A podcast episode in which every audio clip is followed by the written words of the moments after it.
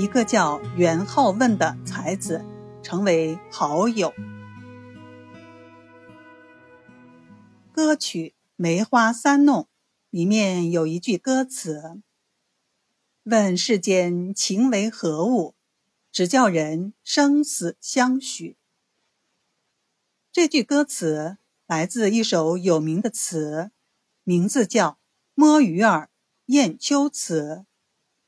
词里的原话是这样的：“问世间情是何物，直教生死相许。”讲的是一双大雁的感人故事。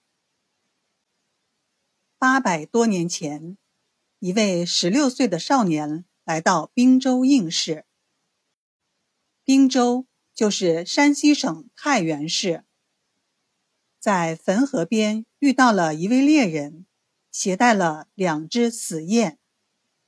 猎人给他讲了一个奇闻：早上。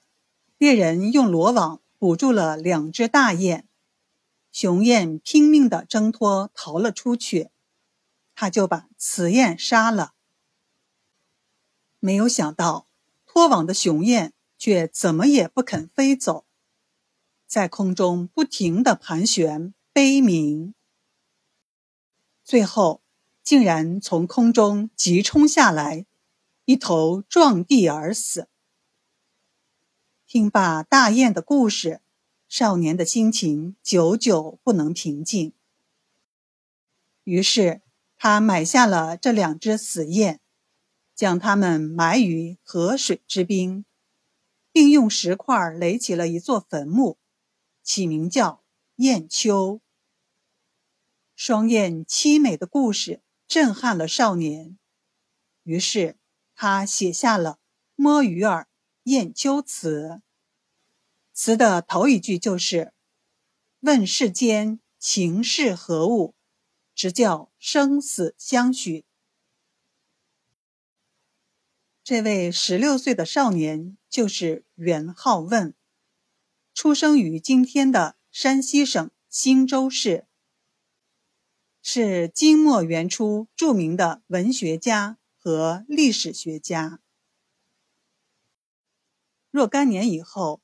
在战乱中，他与李东垣相遇了，然后二人成为真正的朋友。他们互相鼓励，在风雨飘摇的战乱年代里，他们用自身的行动告诉了后世友谊的珍贵。当时元好问的处境也非常尴尬，他本来是大金国的官员，时任。左司都事，大金国的首都汴梁现在投降了。带领投降的元帅叫崔立，他害怕后世骂他是软骨头，就想写个功德碑，说他的行为避免了蒙古军屠城，拯救了全城的老百姓，还指定让元好问执笔。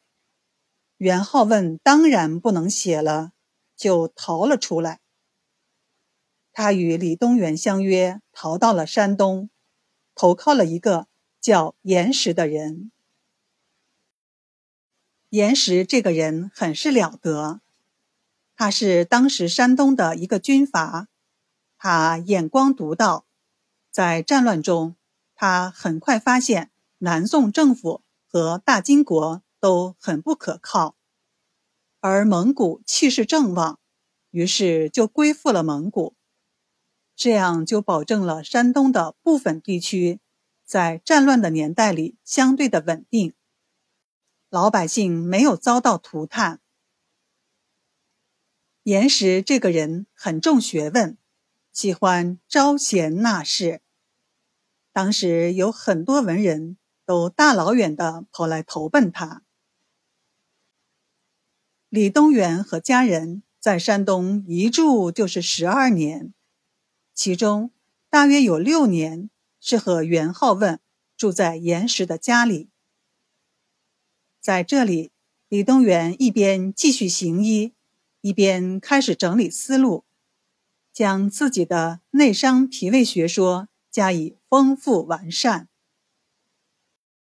李东垣和元好问都历经劫难，因此有共同的语言，经常在一起活动。元好问有病了，也是李东垣给他看。有一次，元好问从济南回来，赶上了秋天，伤冷太过，气绝欲死。李东垣给开了方子，服下去就好了。对此，元好问佩服之极，认为是李东垣帮他捡回了这条命。有时候，二人还一起去拜访范尊师。关于范尊师其人，我们随后再讲。后来，李东垣回到了家乡，元好问曾来看望他。可能是元好问走得累了，又多喝了一些酒，没过几天就发现自己的脑袋后面、头颈部位生了一个小疮。开始还没有在意，两天后开始觉得疼，但是也没有在意。又过了两天，开始觉得脖子发硬、发麻。这时候，有人开始吓唬他，说：“本地有个刘大人，就是脑袋长疽，刚刚死的。在古代，后背或脑后长的钉疽，是真的能导致人死亡的。”袁浩问吓坏了。第三天，这个疮疽疼得已经无法睡觉了。他先找到别的医生。没有效果，于是赶紧找来了李东垣。李东垣先给他做了艾灸，然后才开药。在开药之前，先给袁浩问讲了一大堆的道理，还把《黄帝内经》背诵了好一大段。袁浩问觉得这里面学问很大，于是就开始安心治疗。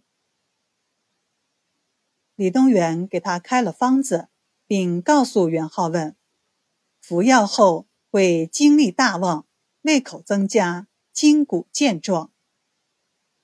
袁浩问也不管那么多了，一口把药喝了，然后倒头就睡。